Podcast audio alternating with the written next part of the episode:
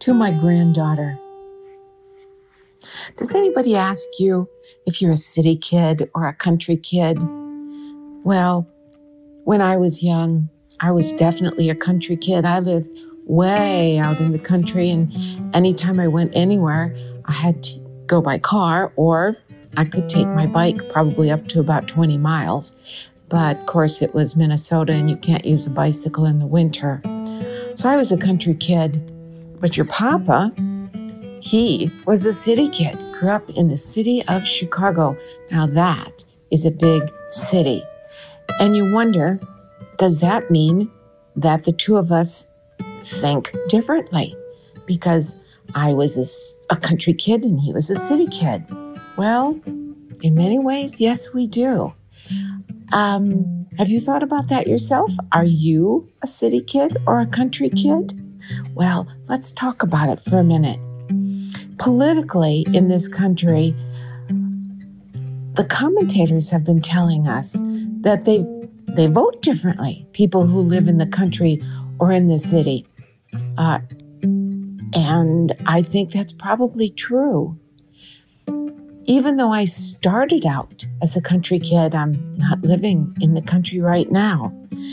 So, how did it happen that I think you are a city kid with a country heart? I'm kind of like a country kid with a city heart.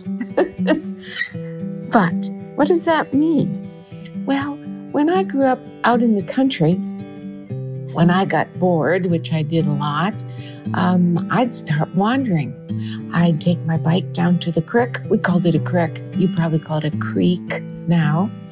Take my bike down to the creek and I'd look at the beautiful stones under the water. They looked like they were polished because they were always wet. And I'd look at the little trout going here and there in the water, and the water striders, like big spiders on top of the water, and the jewel weed that grew up the banks on the two sides. That was one of the places I'd like to go to. Another place was I'd like to go out in the backwoods and see if I could find the tracks of animals what kind of animals had been there before I was. You know, I've told you before that I found all kinds of wild berries. Nobody else knew where they grew, but I knew the wild strawberries and the blackcaps and the raspberries and the gooseberries. And I knew where the wild asparagus grew. And I even knew how to find the bittersweet that grew in some of the old gnarly trees. So that was me as a country girl. I loved to wander places. How about Papa? Growing up in the city of Chicago, well, he couldn't wander the same way I did, but he grew up in a big family, a big noisy family, which was opposite of mine, which didn't talk. His was a big noisy family. Even his grandma lived with him. And so sometimes he liked to get away from the noise and the chaos, and he would go to the city park and he'd play organized games with anybody who showed up. So it was basketball and football, and he'd run races with kids. And that's what you did in city parks. And that's where he spent a lot of his time. Well, seems like I grew up with skunks and whippoorwills, and he grew up with basketball hoops and manicured yards. They're a little different, aren't they? So when we got married, listen carefully to this. I, the country girl, wanted to live in the city, and he, the city boy, wanted to live in the country. Ah, now what do we do? Well, we've done both. We've lived in the city and went to the country and then went back to the city and then went back to the country. And you've probably heard the stories. We moved a lot from city to country, always city to country to city to country. So, how about you? You know, your mom grew up in my family. We raised her, and so she moved with us from city to country to city to country.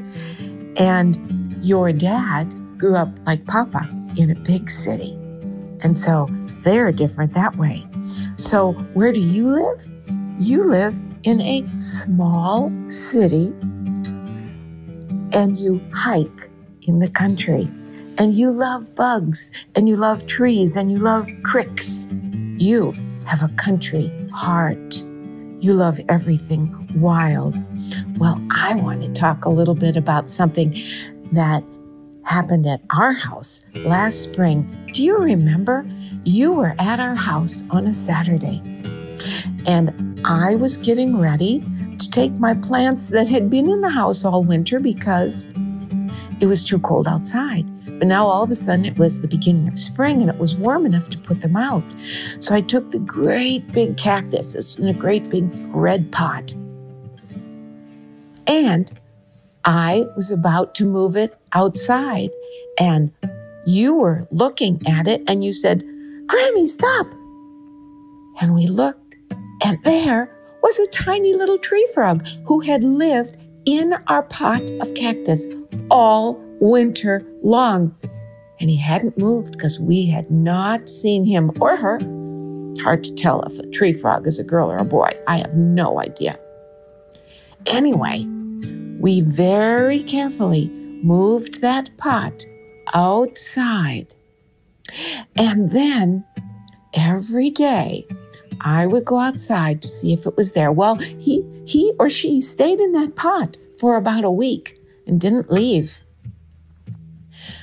And then the next Saturday, when you came to our house, we looked in and the frog was out of the pot. And we looked around and finally we found that little tree frog there on a windowsill outside.